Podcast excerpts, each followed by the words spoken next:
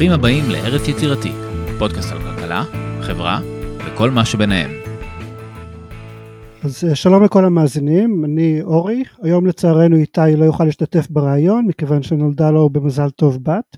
אז אני ראיין לבד את פרופסור דן בן דוד, נשיא מוסד שורש למחקר כלכלי חברתי וחבר החוג למדיניות ציבורית באוניברסיטת תל אביב.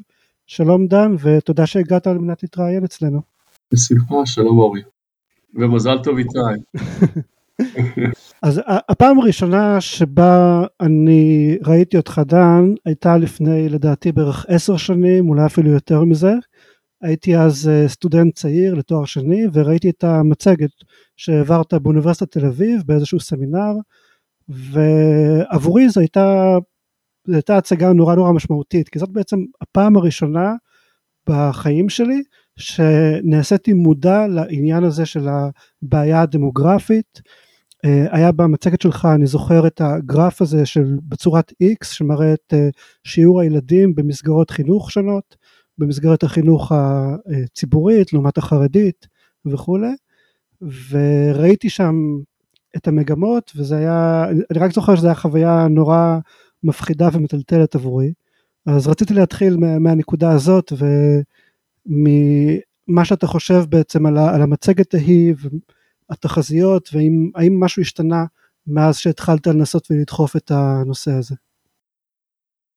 לי למעשה הסימון נפל כעשור לפני כן, כלומר מבחינת הדיוק ב-1999 היו אז בחירות בין נתניהו וברק, ואז כל מיני דברים נאמרו על מצב המשק באופן כללי, שלי בתור מישהו שבסך הכל לא הכרתי את המשק הישראלי, במיוחד מעבר לקריאת עיתונים, אבל זה סקרן אותי, ואז התחלתי להסתכל בפעם הראשונה בחיי על נתוני המאקרו של ישראל. אני מתמחה בצמיחה כלכלית, ומה שראיתי שינה לי את החיים, כלומר, למעשה התבררו לי מגמות ארוכות טווח מאוד מאוד מאוד יציבות, שהם לא ברי קיימא, עם כל המשמעות של כך, כלומר, השמיים לא ייפלו, לא מחר, לא מחרתיים, כמובן, לא 20 שנה מאז, אבל אנחנו בעצם נמצאים בזמן שאול של כמה, כנראה עשרות שנים לטפל בבעיות, ואם לא, יש איזושהי נקודת אל חזור דמוגרפית-דמוקרטית, שאחריה פשוט אי אפשר יהיה להעביר בכנסת דברים שאולי עדיין אפשר להעביר, אם כי זה הולך ונעשה קשה יותר ככל שאנחנו עוברים את השינויים הדמוגרפיים. אז התחזיות היום, אם אנחנו מסתכלים על התחזיות הדמוגרפיות, למשל המעודכנות ביותר, אז למשל אם אנחנו מדברים על קבוצה שמקבלת למעשה את החינוך ברמה הכי גרועה בישראל, אלה החרדים, שבכלל מבחינת הגברים לא לומדים בכלל את מה שהם צריכים למשק מודרני, ואצל אנשים הרמה פשוט לא גבוהה באופן קרים, כי יש יוצאות מן הכלל. אז אם מסתכלים על האוכלוסייה החרדית, היא למעשה מכפילה את עצמה מדור לדור. נגיד שכל 25 שנה זה דור, אז בקרב הבני 95 פלוס, החרדים מהווים 1.5% מהאוכלוסייה הזו, בקרב הבני 70 הם מהווים כבר 3%, 3.3 גם שזכור לי, אם הולכים עוד דור קדימה זה כבר 6, ואם עוד דור קדימה זה כבר 13, ואם מגיעים כבר לדור הכיר ביותר, הילדים בני 0 עד 4, זה כבר 24% מהאוכלוסייה, כלומר, לזה קוראים פונקציה אקספוננציאלית, בקיצור, זה מצב שאנחנו עוד לא מרגישים את זה כל כך, כי אין הרבה הורים, אין הרבה מבוגרים חרדים יחסית לאוכלוסייה, כי המספרים יחסית נמוכים, אבל על פי התחזיות של הלמ"ס, בעוד כדור וחצי, זה 44 שנים למען הדיוק, 2065, כשמסתכלים על הילדים, אז הילדים החרדים יעבו חצי מהילדים בישראל, 49% מהילדים בישראל. וזה כמובן לא יקרה, כלומר, השאלה היא מה כן יקרה, אבל אם אנחנו נתעשת כל עוד שניתן, וניתן חינוך ברמה שניתנת גם במדינות מערב אחרות, בלי פשרות, כלומר, חינוך לימודי ליבה חובה לכולם, אז סביר להניח שזה ישנה את התמונה, לעולם לא נהיה כבר מדינה עם רוב ענק של יהודים שהם לא חרדים, אבל עדיין זו תהיה מדינה שתוכל לתחזק את עצמה ולהחזיק מעמד. עכשיו, אני שמעתי, במהלך השנים שמעתי כמה תגובות לטענות האלה, אז תגובה אחת הייתה שיש שינוי... רגע, רק תן לי את החלופה השנייה, שהיא ברירת המחדל בעיניי, שלא עושים כלום. ואם לא עושים כלום, אז אנחנו מדברים על מצב שבו למעשה, על פי התחזיות של הלמ"ס, שוב, זה בערך שליש, 35% מהילדים פה יהיו יהודים לא חרדים, אז כנראה שזה גם לא יהיה, כי זה הרבה פחות, כי החבר'ה היותר משכילים, היותר מיומנים, לא יהיו כאן להחזיק את המדינה. ואז שלא יעזור לנו, כי חבר'ה שלומדים ברמה של עולם שלישי, לא יכולו להחזיק משק של עולם ראשון, בלי משק של עולם ראשון, אתה לא יכול להחזיק צבא של עולם ראשון, לא נוכל להגן על עצמנו, והאופציה של להיות מדינת עולם שלישי, שקיימת לכל מדינה אחרת שמפקששת, זו לא אופציה שעומדת בפני מדינת ישראל, זה ממש סיכון קיומי בעיניי. כן. עכשיו. אחת התגובות שאני שומע על הטענות האלה, יש כמה תגובות. תגובה אחת טוענת שיש בעצם שינוי בתוך החברה החרדית, שאנחנו איכשהו לא רואים אותו, אולי לא רואים אותו כל כך בנתונים, אבל הוא איכשהו קיים. תגובה אחרת מדברת על מגמות של חזרה בשאלה, שזה לדעתי יותר wishful thinking כזה, אבל יהיה מעניין לשמוע מה דעתך על זה.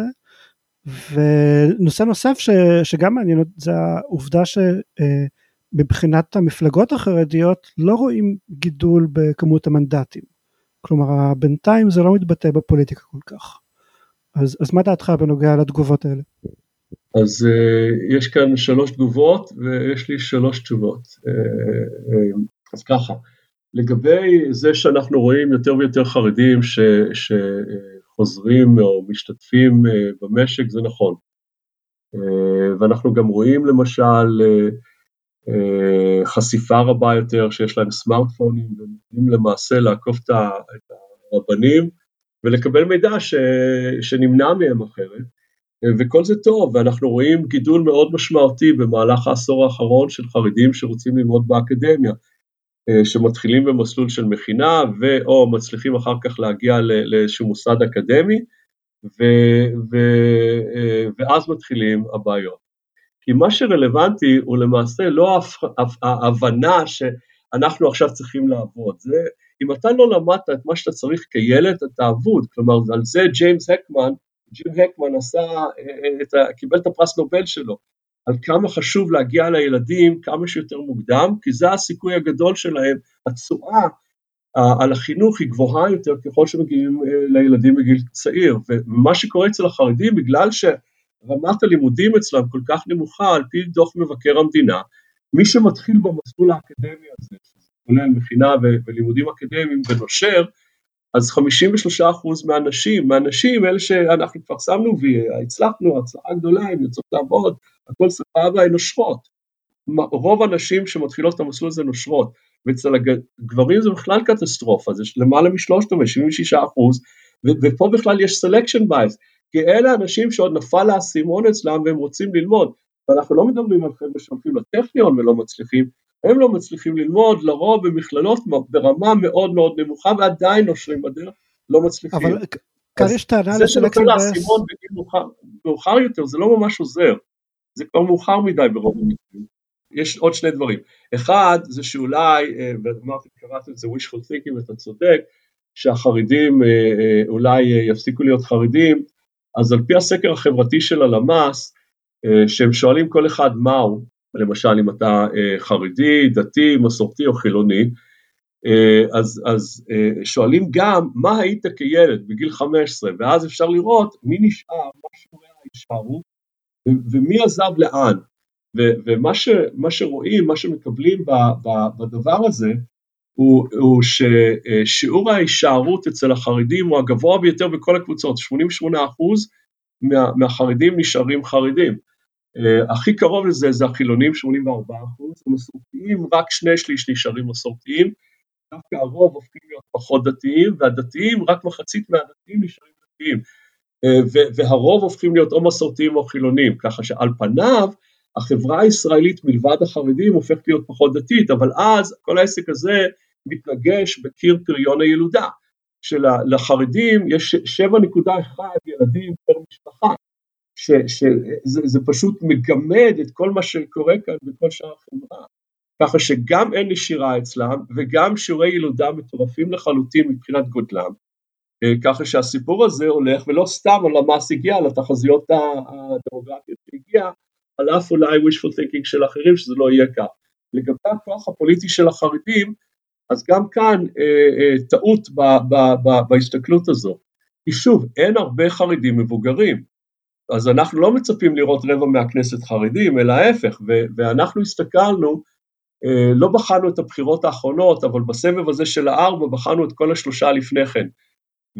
ומה שמתברר, אפשר להסתכל על התוצאות של הבחירות בדרך הקונבנציונלית, כלומר, מה שיעורי ההצבעה אצל החרדים, אצל הערבים, אצל היהודים הלא חרדים, והם מה שהם, ואלה דברים ידועים, אבל אפשר להסתכל על זה אחרת, וזה קשור הרבה יותר לשאלה שאלת קודם, ואגב, כל הדברים האלה שאני אומר, פרסמנו, והכל מופיע באתר של מוסד שורש, אם מי שרוצה לראות את זה יותר לעומק, אבל מה שמתברר, זה שאם מסתכלים בצורה הפוכה, כמה קולות מקבלות המפלגות השונות, המפלגות הערביות, המפלגות החרדיות ושאר המפלגות, ואיזה אחוז זה מה-constituency, מהבוחרים, כלומר, אם אנחנו מסתכלים על כל החרדים בגיל 18 ומעלה, כמה קולות קיבלו המפלגות החרדיות, כמה קיבלו המפלגות הערביות וכך הלאה, אז המפלגות הערביות קיבלו רק מחצית, מספר הקולות שלהם הוא חצי מכל הערבים בגיל 18, למרות ששיעורי ההצבעה היו יותר גבוהים,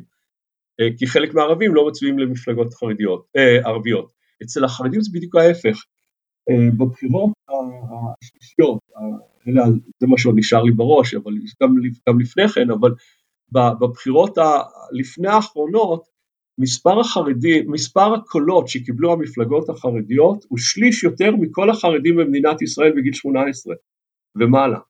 כלומר, הרבה אנשים שהם בכלל לא חרדים מצביעים בשביל המפלגות. אולי גם המתים מצביעים עבורם. היה איזה סיפור כזה. בשוליים, אבל לא בסדר גודל של שליש. בכל מקרה, התחושה אולי שיש לאנשים, שהייצוג הפוליטי שלהם, הכוח הפוליטי לא משקף את מקומם הדמוגרפי, אז ממש הפוך. הם מקבלים הרבה יותר קולות מסך הכל החרדים בגיל 18 ומעלה, הרבה יותר, שליש יותר קיבלו בספטמבר 19. כן. אז אלה התשובות שלי לשלוש הטענות שהעלית. אז אחת הביקורות או טענה נוספת שקשורה לחרדים זה שבנוגע לאחוזי הנשירה שלהם היא נוגעת בעצם לסלקציה הפוכה, כלומר הטענה היא ש מבין החרדים היותר מוכשרים, חכמים, הם אלה שנשארים חרדים, לא יוצאים לאקדמיה, ואלה שכן יוצאים לאקדמיה זה החבר'ה הפחות מוכשרים, ולכן אנחנו רואים את האחוז הנשירה. אז האם יש לך איזשהו ידע בנוגע לנושאים האלה? אין לי ידע, אבל זה נשמע מאוד הגיוני. כלומר, זה מאוד מתקבל לדעת, אבל איך זה עוזר לנו? כלומר, כן, אולי זה דווקא מגמה שלילית, שאומרת שכאילו גם החרדים שהולכים לעבוד, זה לא בדיוק החבר'ה שאנחנו רוצים שהם ילכו לעבוד. אין מנוס, כלומר, אם זו הייתה קבוצת אוכלוסייה זניחה יחסית, אז אפשר להכיל את זה, ולומר, אוקיי, נממן את זה, אם רוצים לממן את זה. אבל גם אם רוצים לממן את זה, איך אנחנו מממנים קבוצה, כרגע שוב, החרדים הם 12-13% מסך האוכלוסייה, אבל מבחינת המבוגרים הם 7-8%, משהו כזה, זה כל הסיפור. אז כרגע אנחנו מסוגלים לממן את זה, אבל זה הולך להתפוצץ לנו בפרצוף האקספוננציאלי. מי הולך לממן את זה? כלומר, ברור שזה אפיל אותם, אבל זה אפיל גם את כל השאר כאן, שיצטרכו לממן את הדבר הזה, זה לא הולך לקרות, אין מצב, כלומר, זה פשוט בלתי אפשרי. עכשיו, הקטע הוא של ללמוד, זה בכלל לא מנוגד בכלל להיות חרדי, כלומר הרמב"ם היה רופא, הרבי מלובביץ' למד בסורבון, והוא למד גם באוניברסיטת פריז, כל הסיפור הזה שבכלל אי אפשר ללמוד, זו המצאה ישראלית מקומית, כלומר אי אפשר ללמוד אנגלית, מה הסיפור, איזה שפה בדיוק מדברים החרדים באמריקה, הם פשוט, הם ממציאים את הדברים תוך כדי תנועה, ובשביל לבודד את עצמה, ואנחנו מאפשרים למנהיגים שלהם, קודם כל, וזה הדבר המרכזי, הם קודם כל דופקים את האוכלוסייה של עצמם, וראינו את זה הכי ברור היה בתקופת הקורונה, שפה המנהיגים שלהם בעצם גרמו לחברה החרדית לעשות דברים שסיכנה אותם, והם מתו בשיעורים הרבה יותר גבוהים משאר האוכלוסייה, כי פשוט לא מעניין את המנהיגים שלהם, מה קורה לאוכלוסייה, העיקר שישאר הכוח בידם, או מה שנקרא בארצות הברית, לא ימצאנו הרי את הדבר הזה, באמריקה הפוליטיקאים קוראים לזה keep them barefoot and pregnant, זה לא המצאה ישראלית, אבל אנחנו הפכנו את זה כבר לאומנות הדבר הזה, זה פשוט משהו שאנחנו מאפשרים, כי חלק מהאוכלוסייה כאן רואים בהם שותפים טבעיים למה? לחורבן המדינה בסופו של דבר, כלומר זה רע מאוד להם, בסוף זה יהרוג גם אותם, אבל גם אותנו בסופו של דבר. אני אתגר אותך מהכיוון הימני קצת של המפה, אולי אחת המסקנות בנושא הזה של החרדים, זה להפחית את מערכת הרווחה. הרי אם מערכת הרווחה היא יותר חלשה, ומדינת ישראל מתנהלת כיותר כמו שוויץ או סינגפור, מדינות כאלה שהן יותר קרובות לאידיאל הליברטריאני אולי, אז החרדים בעצם לא מהווים מעמסה על שאר האוכלוסייה, כן, הם יכולים לעשות מה שבא להם, לחיות איך שבא להם, אני מדבר על עולם שבו גם הרפואה פרטית, החינוך במידה רבה פרטי, כאילו על מצב כזה, כן, מה אתה חושב על תגובה כזאת? אז קודם כל אני חושב שזה במפורש חלק מהפתרון, אבל זה לא הסיפור בכללותו, ואגב זה לא רק לגבי החרדים, כתבנו על זה פייפר לפני מספר שנים, כי ישראל למעשה בדקה את הדבר הזה, היה לנו פה איזשהו ניסוי טבעי, בעשור הקודם, באינתיפאדה, במיתון המאוד מאוד קשה, שפה היינו כבר על סף קריסה הכלכלית, ואז שר האוצר נתניהו, עשה כמה דברים מאוד דרסטיים, שבעיניי היו מאוד נכונים, הם הצילו פה את המשק, וכך שהוא קיצץ מאוד בתמיכות, ולאו דווקא רק בקצבאות ילדים, בכל מיני תמיכות, לכל הרוחב, ולמה זה ניסוי טבעי? כי המטרה הייתה קודם כל להציל את המשק ואת המצב הכלכלי כאן, אבל זה גרם לכך, וממש רואים את זה בנתונים של השינויים בתעסוקה, בזמן שהיה גידול בתעסוקה של אנשים משכילים, שיעור האנשים שלא סיימו תיכון, עכשיו אני לא מדבר רק על חרדים, באופן כללי אנשים ברמת השכלה ורמת מיומנות נמוכה, הגידול אצלם הוא היה פי 2 או פי 3, אני לא זוכר את המספר המדויק, בתעסוקה, ממש קפיצה אדירה, כלומר, אם אנחנו מדברים על מדיניות, לגרום לאנשים לצאת לעבוד, זו במפורש המדיניות, אבל, וזה אבל הגדול, זה רק חצי מהמדיניות, כי אין מה זה עוזר שאני עכשיו זורק לכוח העבודה, אנשים שהם חסרי השכלה וחסרי מיומנות, אז פריון העבודה שלהם יהיה על הקרשים, הם לא יתרמו הרבה, גם לא לעצמם, וכתוצאה מזה, אנחנו בעצם זרקנו את ישראל לשתי הפינות של העוני, אם אנחנו מסתכלים על שיעורי העוני, בהכנסות ברוטו, בהכנסות הכלכליות, כלומר, ללא קשר לתמיכות או למיסים או משהו כזה, אז פתאום יש הרבה יותר אנשים שהתחילו לעבוד, אני מדבר לפני הקורונה, אבל ממש בשנים האחרונות הקורונה, לפי הנתונים של ה-OECD, אז הרבה אנשים התחילו לעבוד שלא עבדו במהלך העשור האחרון, ולכן יש להם הכנסות איפה שלא היו הכנסות לפני כן, ושיעורי העוני בישראל והכנסות ברוטו הם מהנמוכים ב-OECD, אז זה סיפור הצלחה, כלומר זה המדיניות שאתה מדבר עליה, וזה סיפור הצלחה אדירה, אבל, וזה אבל הגדול, כשעוברים להכנסות נטו, אז ישראל דווקא מככבת בשיעורי העוני הגבוהים ביותר, כי בגלל שהאנשים האלה אין להם את היכולת באמת לעבוד במשק מודרני, השכר שלהם על הקרשים הוא מאוד מאוד נמוך, והוא לא מפצה על אובדן תמיכות, אז בעיניי זה לא אומר עכשיו בואו נגדיל את התמיכות, זה אומר תנו להם את הכלים, ולתת להם את הכלים זה אומר קודם כל מלחמת מאסף, לעזור למבוגרים יותר, לבנות תוכניות העשרה מקצועית, לא כמו מה שיש לנו היום שבעצם זה כמו לזרוק כסף לים, אלא משהו עם ביקורת איכות, מדידה והערכה לראות מה מצליח ומה לא מצליח, ולהשתתף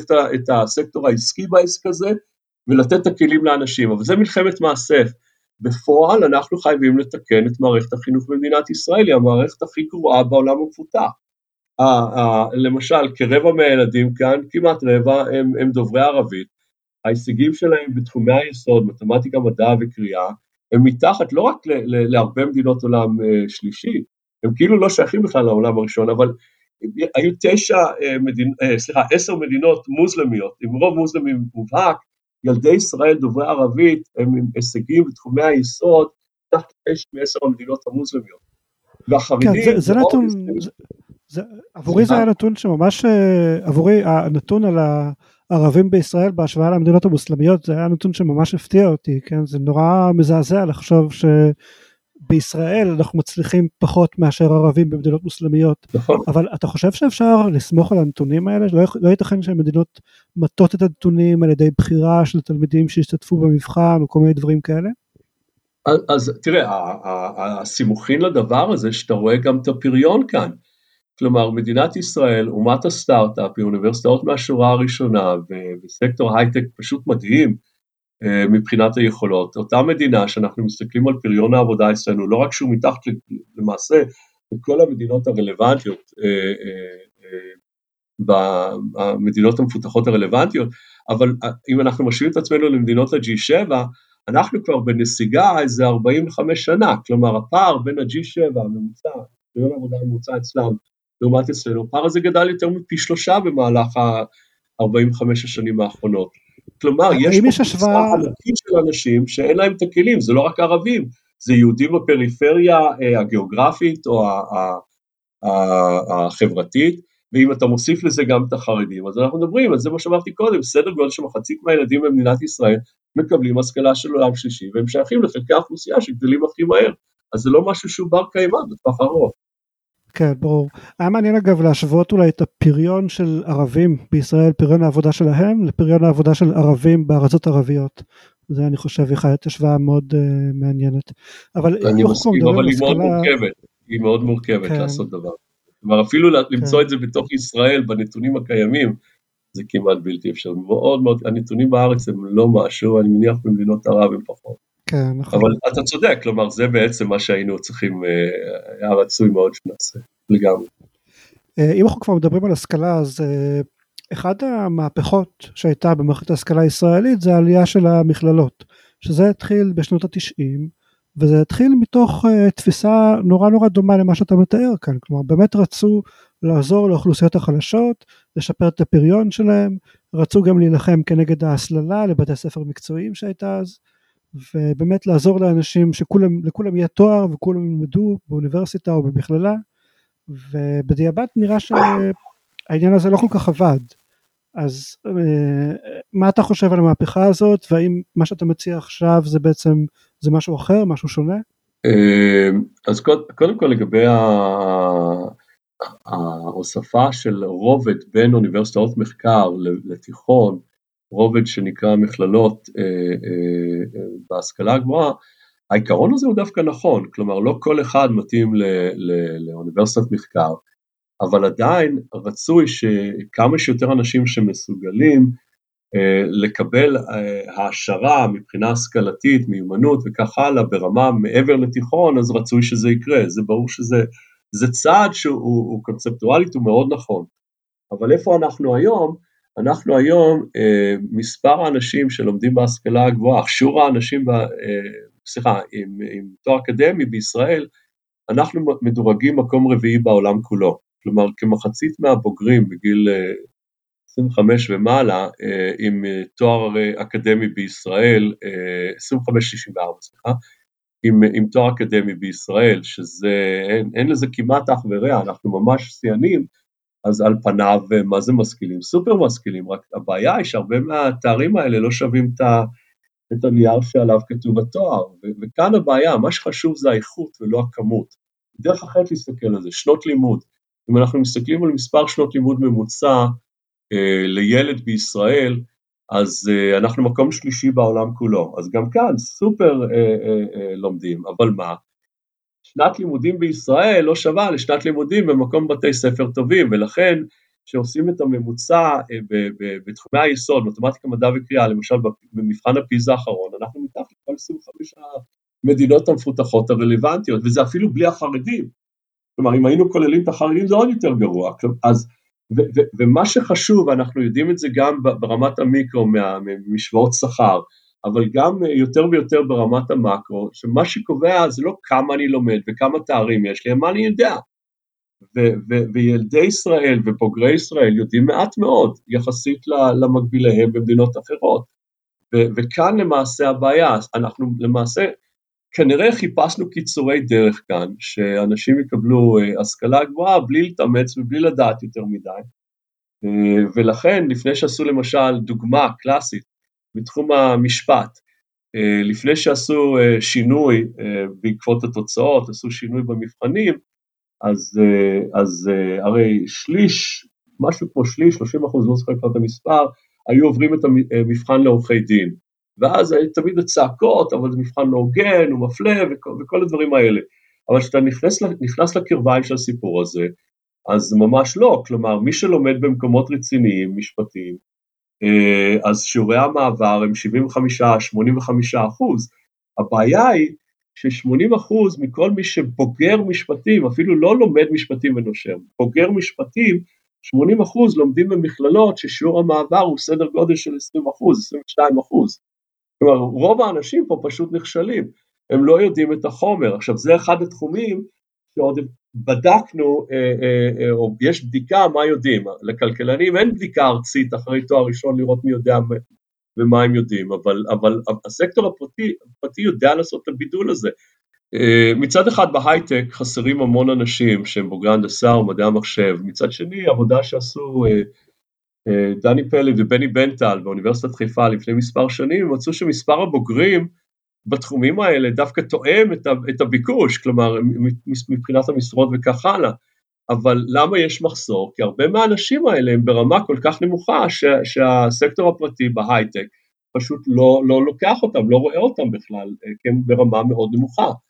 אז זה לא עוזר שיש תואר ומשהו אם התואר הזה לא שווה. ולכן, ושוב, זה חוזר חזרה, הרי ההשכלה הגבוהה היא בעצם תוצאה סופית של מערכת, הרי המערכת החינוך היסודית והעל-יסודית, זה המשפך להשכלה הגבוהה.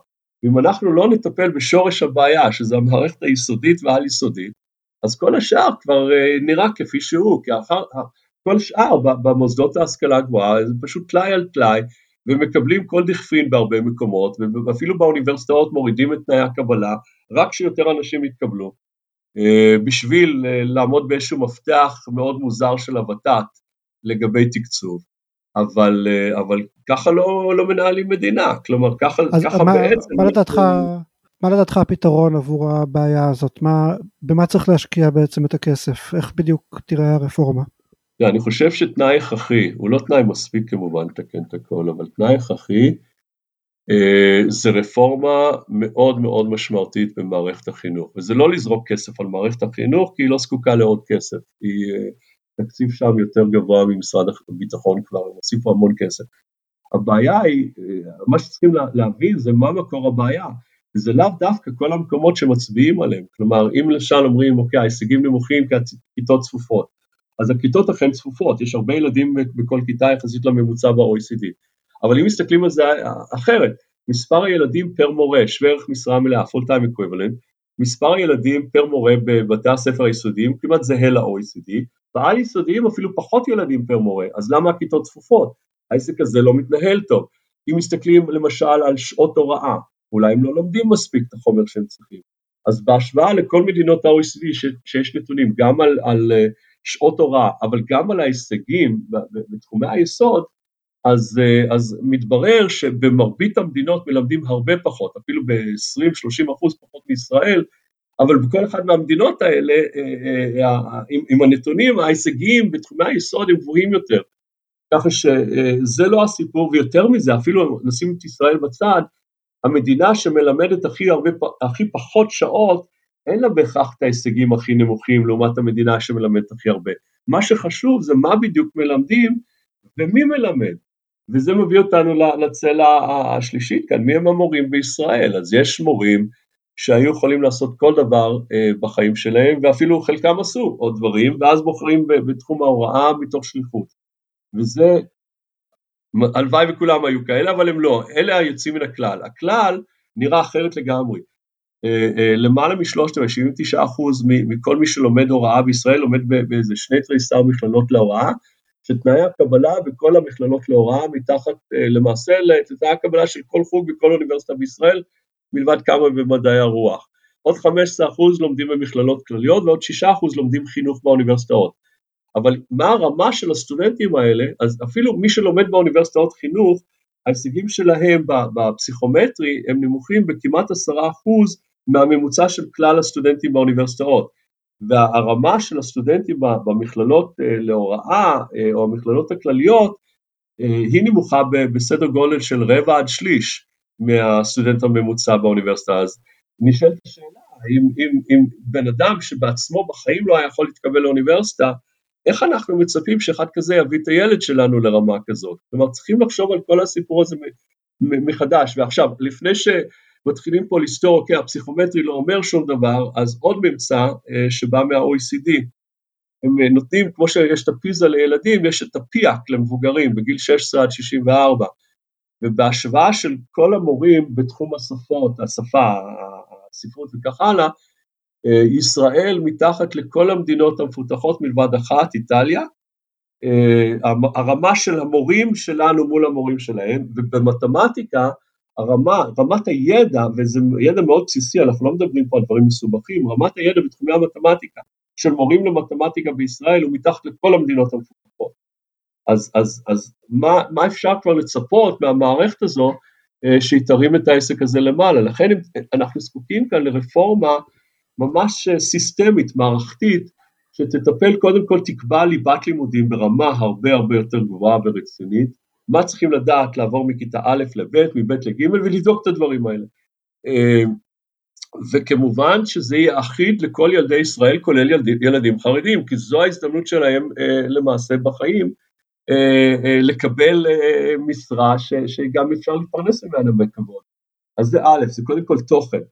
הדבר השני זה המורים עצמם, להפוך איך שאנחנו בוחרים מורים, מכשירים אותם, מתגמלים אותם, להפוך את הסיפור הזה על פיו, כלומר, במקום שילמדו הוראה ועל הדרך קצת מתמטיקה, דברים אחרים, הפוך, קודם כל, תלמדו מתמטיקה, אם מדובר על מורים למתמטיקה, תוציא תואר במתמטיקה, ואחר כך תוציאו תעודת הוראה. רגע, אבל יש לנו... יש שם כאן בעיה רצינית של פערי משכורות עצומים, מי שמוציא תואר במתמטיקה. רגע, נגיע לזה, זה בדיוק ההמשך, זה חלק בעיניי מה שטוב ברעיון הזה, שאם מישהו מקבל תואר במתמטיקה, הוא לא חייב להיות מורה, בניגוד למי שלומד הוראה, שאין לו אופציות אחרות. מי שלומד מתמטיקה, יש לו את כל האופציות של בוגר מתמטיקה בסקטור הפרטי, ולכן אם אנחנו, מדינת ישראל, רוצים שאחד כזה ילמד מתמטיקה, צריכים לשלם לו בהתאם. אבל אם אנחנו משלמים לו בהתאם, אז אנחנו גם יכולים לדרוש שיעבוד בהתאם.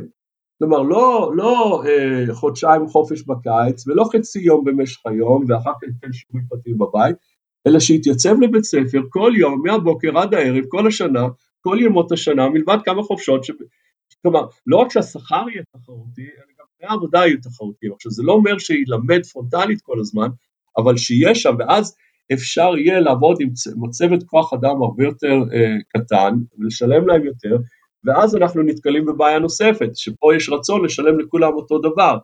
עכשיו זה יפוצץ פה את הקופה, כי הרי בסקטור הפרטי לא משלמים אותו דבר לבוגר מתמטיקה, לעומת בוגר התעמלות, או משהו כזה.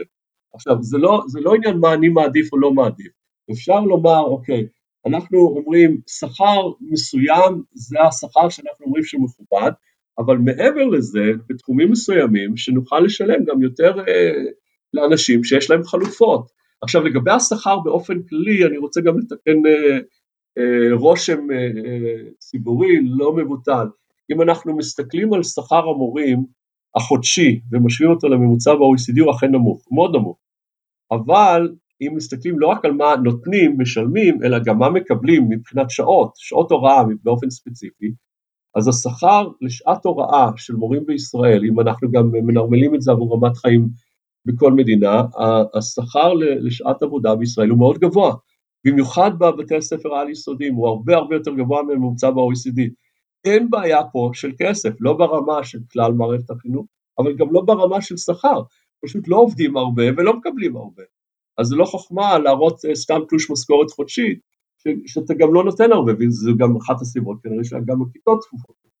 אתה חושב שארגוני המורים זה מכשול משמעותי לבעיה הזאת? בטח, סור. כלומר, מה חשוב לנו פה יותר? כלומר, בכל מה שאני אמרתי עד עכשיו, יש תמיד קבוצת אינטרסים.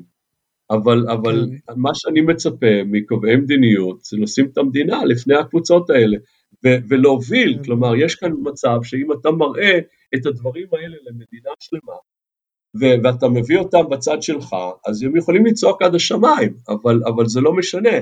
טובת המדינה אומרת שחייבים לשנות פה את כל הדפוס הזה. כן, אגב, בהקשר הזה גם היה מעניין אותי לשאול אותך על המעורבות שלך והעבודה שלך מול המערכת הפוליטית, כי במהלך כל השנים, גם במכון טאוב, עכשיו במכון שורש, אתה תמיד יעצת לפוליטיקאים, דיברת בכנסת, האם אתה מרגיש שעשית איזשהו שינוי, שיש איזשהו שינוי במערכת הפוליטית, או מה אתה חושב מבחינת היכולת של פוליטיקאים להגיב לרעיונות כאלה ולנתונים, ולעשות משהו? טוב, יש את היכולת כפי שהם רואים את זה, ויש את היכולת כפי שאני רואה את זה. אני חושב שרק בפוליטיקה אפשר באמת לשנות דברים. הפוליטיקאים אצלנו לרוב מסתכלים על כל המכשולים שיש בדרך, האם הם רוצים לפתוח במלחמה נגד כל קבוצות הלחץ, ואז הם אומרים, טוב, בקשר לחרדים, מה באמת, עכשיו אנחנו נצא במלחמה נגדם, ארגון כזה או אחר, יש יותר מדי קבוצות אינטרסים כאן, ואני רק רוצה להיבחר בפעם הבאה, וזו בעיה. עם זאת, ולכן אנחנו גם כן היום, כלומר בשש שנים האחרונות, מאז שהקמנו את מוסד שורש למחקר כלכלי חברתי, אנחנו פועלים בשני ערוצים. ערוץ אחד זה להגיע ישירות לקובעי המדיניות הראשיים. אתה יכול להיכנס למשל לאתר שלנו, גם ראש הממשלה וגם ראש הממשלה החליפי, יש שם וידאוים שהם מראים את החומרים שלנו, כלומר במקרה של בנט, נפגשנו איתו עם אמצעים שלנו לפני מספר שנים, עוד שהיינו בטעם למעשה, לגבי החשיבות של 5 יחידות במתמטיקה, זה עבודת פיילוט שעשינו על השכר העתידי, ושהראינו לו, הראינו לו הרבה מעבר, הראינו לו גם כל הדברים האחרים שאנחנו מדברים כאן, אבל הוא קפץ על העניין הזה של 5 יחידות, ועשה מין וידאו קליפ כזה בשביל להראות להורים ולהראות לילדים, להראות למורים, גרף מסוים שם שמראה שגם מי שנכשל ב5 יחידות, השכר שלו כעבור 10 שנים, דומה למי שהצטיין ב4, ומי שנכשל ב4 מרוויח כמו מי שהצטיין ב3 וכך הלאה. ולכן כל המערכת שדחפה ילדים ללמוד ברמות הנמוכות יותר, היא שגויה, כלומר הורים אומרים לילדים, אוקיי, קשה לך ב5, רד ל4 תהיה תלמיד מצטיין, עדיף, אז ממש לא. ובתי ספר שרוצים להראות ציונים ממוצעים גבוהים לעומת בתי ספר אחרים, אז הם גם כן מאלצים ילדים חלשים לרדת ברמה, זה לא טוב לילד בשום אופן, ואחד הדברים שקרה, אם אתה מדבר על אימפקט, אז בנט השתמש בחומרים האלה בתור ביסוס מחקרי למסע שהוא הלך עליו, הייתה, הסיבה שהסתכלנו על מתמטיקה, שעד שעשינו את העבודה הזאת, הייתה נפילה חופשית בשיעור השמיניסטים שלמד 5 יחידות, ירד באיזה שליש, באיזה 6-7 שנים, אבל אחרי המסע הזה הציבורי, זה השתנה, וזה התחיל לעלות, אפילו עלה בצורה משמעותית, זה מספיק לא, אבל כן אפשר להשפיע, ורואים אותו ממש מסביר את הגרף שלנו בדבר הזה. יש גם לפיד לקח את החומרים שלו הרבה מעבר לחינוך, והוא עשה מין TED-Talk כזה, שעה, שהוא מסביר את הדברים, כלומר, הדברים האלה מוכרים כבר לקובעי המדיניות הראשיים, גם ליברמן ושר וכל האחרים מכירים את הדברים האלה ביד ראשונה מאיתנו. הבעיה היא שבשביל שיתחילו לעשות שינויים, וזו ממש ההזדמנות שלנו, אחרי השנתיים האחרונות, המאוד מאוד קשות עם הקורונה, 1.5 שנה, שבה ראינו, בעצם קיבלנו איזשהו פרומו של הסרט המלא, מה שהולך לקרות כאן בעוד כמה עשרות שנים, קיבלנו אותו כבר. מה קורה עם החרדים, שהמנהיגים שלהם מפקירים אותם למעשה אפילו למות מהמחלה, רק שהעיקר שישארו מבודדים, ראינו מה קורה. חוסר האכיפה במדינת ישראל לא רק מוביל לכלכלה שחורה בהיקף של 50% מהתוצר, אלא שאין אכיפה בשום תחום, כולל בתחומים האלה, מערכת חינוך שלא מתפקדת, אז זה לא רק לא מתפקדת ולא רואים הישגים בתחומי היסוד, אלא כבר אחרי 1.5 שנה היא פותחת שנת לימודים, ועדיין לא יודעת איך לפתוח שנת לימודים שיש קורונה, כלומר שום דבר פה, אם מסתכלים על מערכת הבריאות, אז יש רופאים מצוינים ואחים ואחיות ברמה מאוד מאוד גבוהה, ולמעשה הצילו אותנו, תרתי משמע, בתקופה הזו, אבל המערכת הזו לא מתפקדת. כלומר, כל העניין של מדידה והערכה בסקטור הציבורי הוא כמעט ולא קיים, הוא זניח מאוד, אין אסטרטגיה, אין ראייה ארוכה, קיבלנו איזושהי הצצה, ועכשיו יש גם ממשלה שמחברת בין ימין ושמאל, ודתיים וחילונים, וערבים ויהודים, זו ההזדמנות שלנו, ולכן אנחנו כבר כמה שנים לא רק מדברים ישירות עם הקובעי המדיניות, בין אם זה הפוליטיקאים או הדרגים הבכירים המקצועיים, אלא גם מנסים להעביר את המסר הזה ציבורי, שכמה שיותר אנשים יבינו את המגמות ארוכות הטווח, את ההשלכות למעשה הקיומיות של המגמות האלה, ושילחצו על אנשים שבחרו, שתחילו לעבוד ביחד, כי למעשה זו, כתבתי מאמר לפני מספר חודשים, שעוד דאגו להקים את הממשלה הזו, וניסיון לעודד אותם, וקרא לי, זה למעשה אולי היציאה האחרונה מהאוטוסטרדה לגיהנום. כלומר, זה הולך להיגמר רע אם אנחנו לא מתקנים פה משהו, ויש לנו פה הזדמנות יוצאת מן הכלל, אפילו היסטורית, לעשות פה שינויים. האם זה יקרה? זה עוד לא על השולחן, יכול להיות שאחרי שיעבירו את התקציב, יעיזו לעשות גם דברים יותר מסוכנים פוליטית, בשביל לעשות פה את השינויים שצריכים לעשות.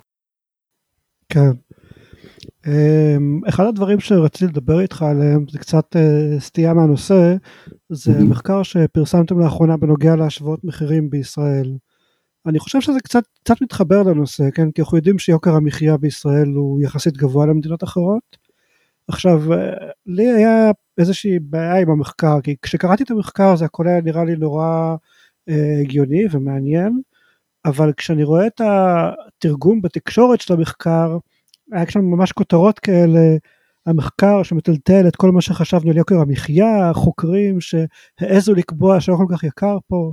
עכשיו, למיטב הבנתי, המחקר שכתבתם משתמש באיזושהי מתודולוגיה אחרת, שמנרמלת בעצם את המחירים לרמה המקומית, כך שהוא בעצם מניח בראש שהמחירים בישראל הם שווים אחרי הנרבול הזה, לממוצע ה-OECD, ולכן הוא בכלל לא מתאים להשוואות בין האם יקר פה או פחות, אלא רק להבדל בין הסקטורים. אז השאלה אם אני לא הבנתי נכון, או אם משהו בתרגום לעיתונות, איך שהוא השתמש שם בדרך. אתה דווקא כן בכיוון הנכון, אז אני אתן אולי טיפה רקע.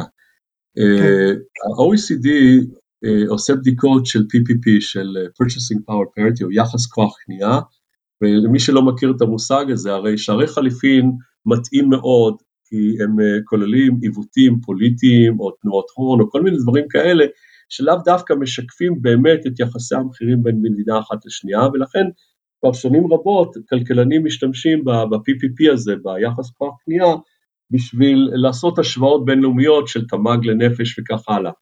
אז ה-OECD מ-2005 עושה את הבדיקה הזאת של ה-PPP, בכל מדינה עבור סלים פרטניים, כלומר של דיור, חשמל וכך הלאה, של מזון, של תחבורה וכך הלאה.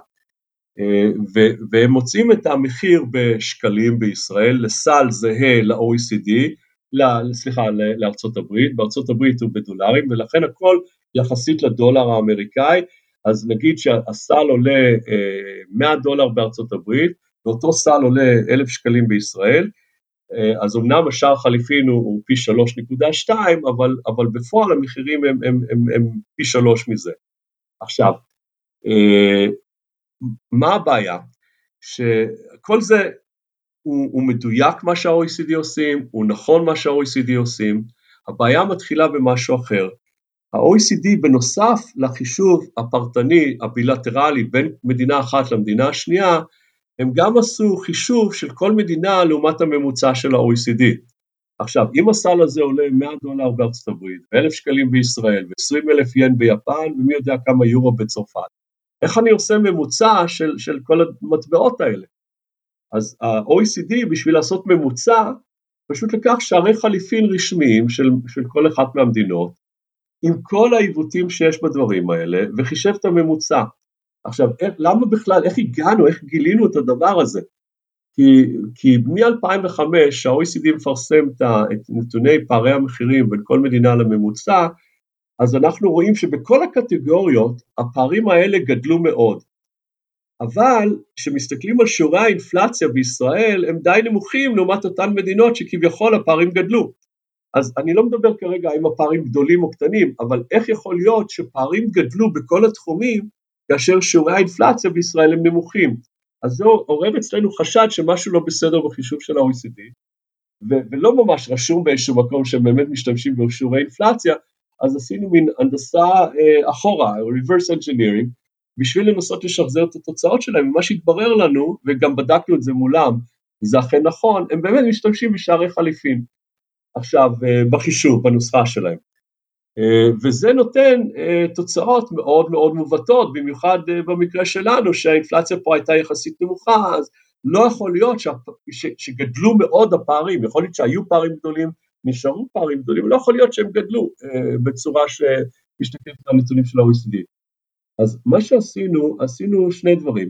א', שחזרנו את מה שהם עשו, אבל החלפנו שערי חליפין עם ה-PPP הכללי של המדינה, ה-PPP של ה-GDP, של התמ"ג. אני אחזור לזה עוד שנייה. הדבר השני שעשינו, זה שהסתכלנו על מחיר הסל במטבע מקומי, לעומת ההכנסה החציונית במטבע מקומי, כך שכל העניין של שערי חליפין או PPP לא רלוונטי, כי אני משווה, מונה ומכנה באותו מטבע בכל מדינה, ואז אני יכול לעשות ממוצע ב-OECD. אז הדבר הראשון שעשינו, ואני עכשיו חוזר אליו, מה שאמרתי קודם, אנחנו החלפנו את השער חליפין ב-PPP של התמ"ג, ובמחשבה הראשונה חשבנו, אוקיי, אז עשינו משהו הרבה יותר מדויק ממה שהם עשו, ואז קיבלנו שהפערים הם לא כאלה גדולים כפי שזה נראה. אבל זה לא לגמרי מדויק, והפרשנות הראשונה שלנו לא הייתה מדויקת בהקשר הזה. הפרשנות הנכונה היא שלמעשה, הרי ה-PPP של התמ"ג הוא ממוצע של כל הסלים הבודדים, ולכן יש סלים שהם יקרים יותר מהממוצע הזה, יש סלים שהם נמוכים יותר, אז ההשוואות שעשינו למעשה מראים משהו שהוא מעניין, אבל הוא לא יחסית ל-OECD במובן הישיר, כלומר כמה עולה פה סל, כלומר כמה עולה שם, אלא באיזה מידה המחיר של סל מסוים חריג מהממוצע הכללי בישראל, לעומת הממוצע ב-OECD, המידת החריגה של הסל. אז זה מעניין בפני עצמו, אבל זה לא הדבר שקיווינו לו, כי אני לא יודע איך באמת מחשבים את זה נכון, כי להשתמש בשערי החליפין זה לא נכון. הדבר שיכול להחליף את זה זה ה-PPP, אבל ה-PPP שעושים את זה בגלל שיטת חשבון PPP, אז זה נותן משהו שהוא דומה, אבל לא זהה. כן, השוואות בינלאומיות הן תמיד נורא נורא, נורא בעייתיות בכל התחומים, כן? כן. דבר ידוע. אבל לכן הדבר שעשינו גם זה להסתכל על יכולת, כמה סלים יכולים לקנות, יכול לקנות הצרכן החציוני בכל מדינה.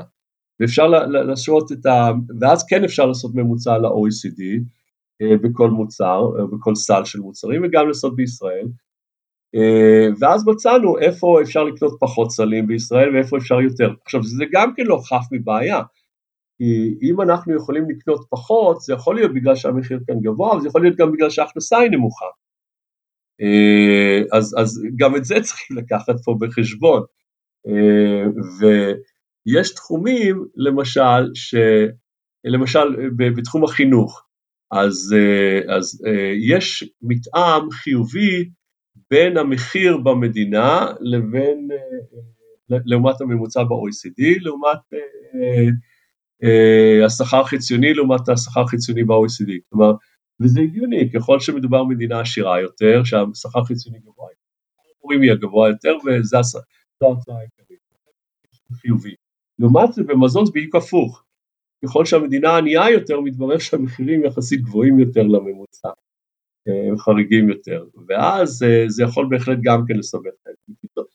אולי זה נובע מהכוח של קבוצות לחץ. בדיוק. אולי זה העניין? רק להשלים כאן, אין כאן דרך נקייה לעשות את זה, אבל בכל זאת, אם עושים את זה בשיטות השונות, יש כן כמה דברים שבכל זאת צצים לא משנה בשיטה. יש תחומים, וזה לא משנה בשיטה, שהם תמיד יוצאים יחסית יקרים, ויש תחומים, וגם כאן לא משנה השיטה, שהם יוצאים יחסית זולים. אז בתחום התקשורת למשל, בישראל זה מאוד זול, וזה לא משנה אם זה יחסית להכנסה, זה לא משנה אם זה PPP, זה כלומר, המחירים כאן הם כנראה די זולים בתקשורת. לעומת זה, אם מסתכלים על דיור, וזה לא נקי במיוחד, זה לא רק דיור, זה דיור וחשמל ודברים כאלה, אבל זה הרבה יותר יקר בכל הדרכים שמסתכלים בישראל לעומת ה-OECD, כנ"ל גם שירותי בריאות בישראל יקרים יחסית לממוצע ב-OECD, על פי השיטות השונות. אז זו מין דרך עוקפת כזו לנסות לענות על שאלה אם המחירים כאן גבוהים יותר או נמוכים יותר בתחומים השונים, אבל אין שיטה מושלמת. כן, ברור. מה שהזכרת בנוגע למדינות העניות שבהן מחירי המזון גבוהים יותר, זה אולי מעלה איזשהו קישור אפשרי בין הבעיה של המחירים לבין הבעיות הקודמות שדנו בהם. יכול להיות שהקו המקשר בין כל הבעיות האלה זה בעצם הכוח של קבוצות אינטרס. מדינות שיש בהן קבוצות אינטרס מאוד חזקות, אז הקבוצות האלה נמצאות גם בחינוך, גם במחירי המזון, זה בדרך כלל משתקף בכוח של החקלאים, של יצרני מזון, זה משתקף בחסימת מסחר בינלאומי, וגם בפריון נמוך. מה אתה חושב על התאלה כזאת? אני חושב, קודם כל אני לא בדקתי אותה, אז אני לא יכול לאשר או לומר אחרת, אבל זה נשמע מאוד הגיוני, כלומר, למה שמחירי המזון יהיו יחסית נמוכים במדינות עשירות, כי הן מסבסדות את כל למשל שהקימו את השוק המשותף באירופה, אז הם הגיעו תוך 10 שנים למסחר חופשי בכל תחום מלבד החקלאות. תמיד מגינות המדינות העשירות על תחום החקלאות. אז בהחלט זה נשמע הגיוני, אבל זה אנקדוטלי. לא, אבל לפי מה שאמרת, המחירים דווקא גבוהים יותר במדינות עניות, אז היינו מצפים שהמדינות העניות יהיו אלה שיגלו יותר על החקלאים, או שלא הבנתי, נכון? לא, המחירים גבוהים יחסית לממוצע, שוב, כלומר, זה הכל יחסית לממוצע בארץ, כי אנחנו לא יכולים לעשות מחיר, מה זה מחיר גבוה לעומת קבוצה של מדינות אחרת, אז אנחנו לא יודעים לעשות את זה מהסיבות שאמרתי קודם, אנחנו כן יכולים לומר שהמחיר של מזון במקרה הספציפי הזה הוא יחסית גבוה למחירים הכלליים במדינה, אוקיי? במדינות עניות, והוא יחסית נמוך יותר במדינות עשירות יותר, לעומת הממוצע במדינה, אבל זה גם יכול להיות בגלל שמוצרים אחרים יותר יקרים, יש יותר, כלומר, האיכות שלהם, פה נכנס גם עניין שהוא הרבה יותר קשה למדידה, מה איכות המוצרים, כלומר, לא כל דבר שהוא על הנייר אותו שם, הוא אותו הדבר, מחשב במקום אחד, או סוג אחד, הוא לא אותו מחשב כמו מקום מסוג אחר, אז יש כאן ממש בעיה של מדידה, אנחנו יכולים לנסות להבין את הדברים האלה, בטח אפשר לחקור את זה הרבה יותר לעומק, את הדברים שאתה מדבר עליהם, וזה לא עשינו בעיה.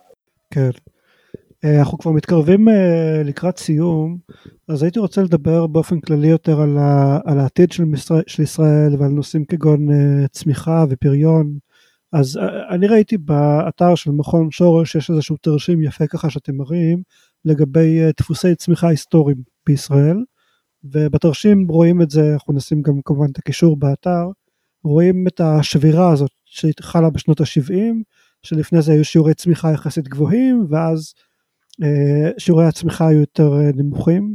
עכשיו, אני יודע מהניסיון שלי, שזה גם קיים במדינות אחרות, כלומר, היה את משבר הנפט, והרבה מדינות עברו אז לשיעורי צמיחה יותר נמוכים, וזה אולי אחת הסיבות מאחורי המהפכות של רייגן וטאצ'ר, ובישראל המהפך של שנות ה-80, אבל אחד הדברים שאתה כותב, זה שגם היה כאן הבדלי מדיניות.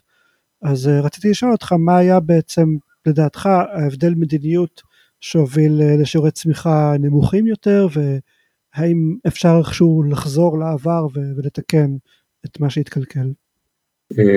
אז קודם כל, לגבי ההערה שלך, שזה קרה גם במדינות אחרות, אז דווקא אחד הפייפרים האקדמיים שפרסמתי יחד עם שותף בשם דיוויד פאפל מארצות הברית, הסתכל על 74 מדינות, על הסדרה האיטית על ה-time series, בניסיון למצוא בצורה אינדוגנית, האם יש איזושהי נקודת שבר בתהליך הצמיחה של המדינות האלה, ואם כן, מתי הוא קרה? כלומר, אני לא אכנס פה לטכנולוגיה של המחקר, מי שרוצה יכול לחפש זה, אבל הרעיון כאן הוא לא להסתכל על גרף ולהגיד, יש פה איזשהו שבר, אלא האם יש שבר, האם הוא מובהק סטטיסטית ומתי הוא קרה? וברוב מדינות המערב, השבר הזה באמת היה בסביבות מלחמת יום הכיפורים. מכמה טעמים, כלומר, לא רק משבר הנפט, בגלל גם המעבר משער חליפין קבוע לשער חליפין, כלומר, כל מערכת הסחר השתנתה והקשתה, אבל כל זה גם צריכים לשים באיזשהו ערבון מוגבל. אם תיקח למשל בלגיה, אז רואים ממש שבר כזה גם כן בסביבות 73, אבל אם מסתכלים על מסלול הצמיחה של בלגיה מ-1870, הוא מאוד מאוד יציב, אחד ה-stylized fact של תהליך הצמיחה, זה שמאוד מאוד יציב, וזה המודל של סולו המוכר למי שלמד כלכלה, וזה נכון, זה מאוד מאוד יציב, ומה שקובע את המסלול בעצם העדיפויות הלאומיות, לאן הולך הכסף הציבורי, איזה תשתיות אנושיות, פיזיות יש, ואני אחזור לזה עוד שנייה בהקשר לסטיילים. אבל רואים מסלול מאוד מאוד יציב, מ-1870 עד 1913, מלחמת העולם הראשונה, ואז רמת החיים פשוט נפילה חופשית, בגלל המלחמה. ששיקמו מחדש את בלגיה, לא ממש שינו את העדיפויות הלאומיות, הקימו אותה בלגיה מחדש, וזה כאילו לא הייתה מלחמה, מסתכלים על 70 שנות צמיחה, עם מלחמת העולם באמצע, וכאילו כלום, שום דבר, זה אותו מסלול. ואז זה קרה להם שוב, מלחמת העולם השנייה, אבל לא רק להם, גם למדינות אחרות. אבל אני מתמקד רק בבלגיה בהקשר הזה. אם עושים אקסטרפולציה של המסלול, אפשר לראות מסלול מאוד מאוד יציב, אבל בפועל, אחרי מלחמת העולם השנייה, הדפוס ההתנהגות השתנה, לעומת אחרי מלחמת העולם הראשונה. הדבר שהניע את זה, זו הייתה תוכנית מרשל האמריקאית, שהם שפכו הרבה כסף לאירופה, זה היה הדבר שמוכר. מה שמוכר פחות זה שהאמריקאים לא פריירים של אף אחד, ולא סתם שפרו כסף, זה בא עם התניה, החלום האמריקאי היה מן ארצות הברית של אירופה, שיפתחו את המשקים, כל הסיפור הזה שהוביל למלחמת העולם השנייה לא יחזור על עצמו, אז זה גרם להקמת השוק המשותף שהוזכר קודם, ושהוביל בסופו של דבר זה גדל, והפך להיות האיחוד האירופי. הנקודה המרכזית היא, שאם אני עכשיו פותח את עצמי למסחר, וזה מה שהבלגים עשו, וגם מדינות אחרות באירופה, זה מחייב אותי להשקיע בדברים שאנחנו יודעים שהם מחוללי צמיחה, שזה תשתית, תשתית פיזית, תשתית אנושית, והם השקיעו בדברים האלה, ואז מה שקרה בבלגיה זה לא שהם חזרו לאותו מסלול ארוך טווח שהיה מלפני המלחמה, אלא הם קפצו בצורה מטאורית מעבר למסלול הזה, ורמת החיים בבלגיה היא הרבה יותר גבוהה ממה שהייתה אילולא, וגם שיפוע המסלול הרבה יותר גבוה, בגלל שהוא צמיחה גבוה יותר, אבל זה למעשה תקופת מעבר למסלול צמיחה חדש, של סטדי סטייט חדש, והקטליזטור למעבר לסטדי סטייט החדש, ככל הנראה היה מה שקרה בתחילה שנות ה-70, ואז הייתה העתה. עכשיו, העתה בבלגיה הייתה למסלול שהוא עדיין בקצב צמיחה מהיר בהרבה, מהמסלול שהיה בשביל השנה לפני מלחמת העולם השנייה, כלומר אפילו עם העתה, לא רק עם רמה יותר גבוהה, עם קצב צמיחה גבוה יותר, וזה קרה בעוד מדינות באירופה, ושוב, זה התחום שאני עוסק בו בצד האקדמי. מה שקרה בישראל הוא הדבר הבא, שמקום המדינה למעשה היינו על מסלול צמיחה, שהדרך היחידה להגדיר אותו הוא פשוט מדהים, צמחנו בקצב יוצא דופן, ומאוד, מסלול מאוד מאוד מאוד יציב. עכשיו, אם משווים את ישראל, לא סתם לכל מדינות העולם, אלא למדינות שהיו הכי דומות לנו ברמת חיים בתחילת שנות ה-50, נגיד 8 המדינות, 4 עם תוצר לנפש מיד מעלינו, ו4 עם תוצר לנפש מיד מתחתנו, אז בהשוואה ל8 המדינות האלה, ישראל צמחה יותר מהר משבע משמונה המדינות, שחלק מהמדינות האלה זה גרמניה ואיטליה ואוסטריה, שהם בכלל בריבאונד אחרי המלחמה, זה כמו בלגיה, במסלול המהיר הזה, ועדיין צמחנו יותר מהר מרובן. עכשיו, ברור שאי אפשר היה להמשיך לנצח במהירות כזו, אבל למעשה היינו אמורים להתכנס לרמת חיים אמריקאית באיזשהו שלב, וזה לא קרה, כי מה שקרה, ושוב, הקטליזטור אצלנו זה מפורש מלחמת יום הכיפורים, אבל לא חזרנו מיד אחרי למסלול הקודם, וכמה שנים אחרי הסיפור הזה גם השתנו העדיפויות הלאומיות במדינת ישראל מקצה לקצה בתחומי יסוד, ככה שאם אנחנו מסתכלים, דיברנו קודם על אוניברסיטאות מחקר, אז הדור שהקים את מדינת ישראל הבין את החשיבות של השכלה רצינית, ומספר אנשי הסגל הבכיר באוניברסיטאות המחקר צמח בצורה אקספוננציאלית יחסית לאוכלוסייה, האוכלוסייה גדלה בצורה אקספוננציאלית, מספר אנשי הסגל באוניברסיטאות גדל עוד יותר מהר, והגענו כבר בתחילת שנות ה-70, אמצע שנות ה-70, לרמות מאוד דומות לאמריקאים מבחינת מספר אנשי סגל, כלומר, זה עשו ב-25 שנה, היו כבר 7 אוניברסיטאות מחקר על הקרקע.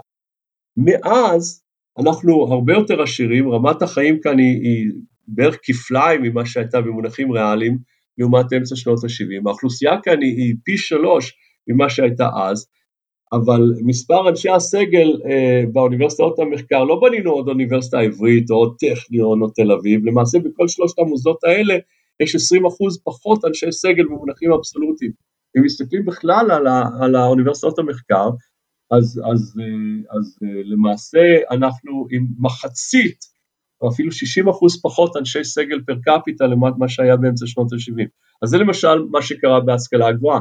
אם מסתכלים בתחום הבריאות, אז גם כאן, המדינה המאוד מאוד ענייה הזאת, שנלחמה מלחמות קיום, ואנשים הגיעו לכאן רק עם הבגדים על גבם, לא רק בנתה אוניברסיטאות, היא בנתה בתי חולים, והיא בנתה אותם בקצב כזה, שמספר המיטות פר קפיטה לנפש בישראל, נשאר פחות או יותר יציב, עד 1977, ומ-1977 פשוט נפילה חופשית, אז ככה שהיום אנחנו עם שיעורי תפוסה בבתי חולים, שהם הגבוהים ב-OECD, אז זה עניין של מדיניות. אם מסתכלים למשל על התחום של תחבורה, אז צפיפות, זה משפיע על פריון עבודה, כי אם אני עכשיו צריך לשנע סחורה ממקום א' למקום ב', ואני צריך להכפיל את מספר הנהגים ומשאיות, כי הם יושבים כל הזמן בפקקים, אז התוצר לשעה שלהם ירד בחצי באותו רגע, וגם השכר שלהם יהיה בהתאם.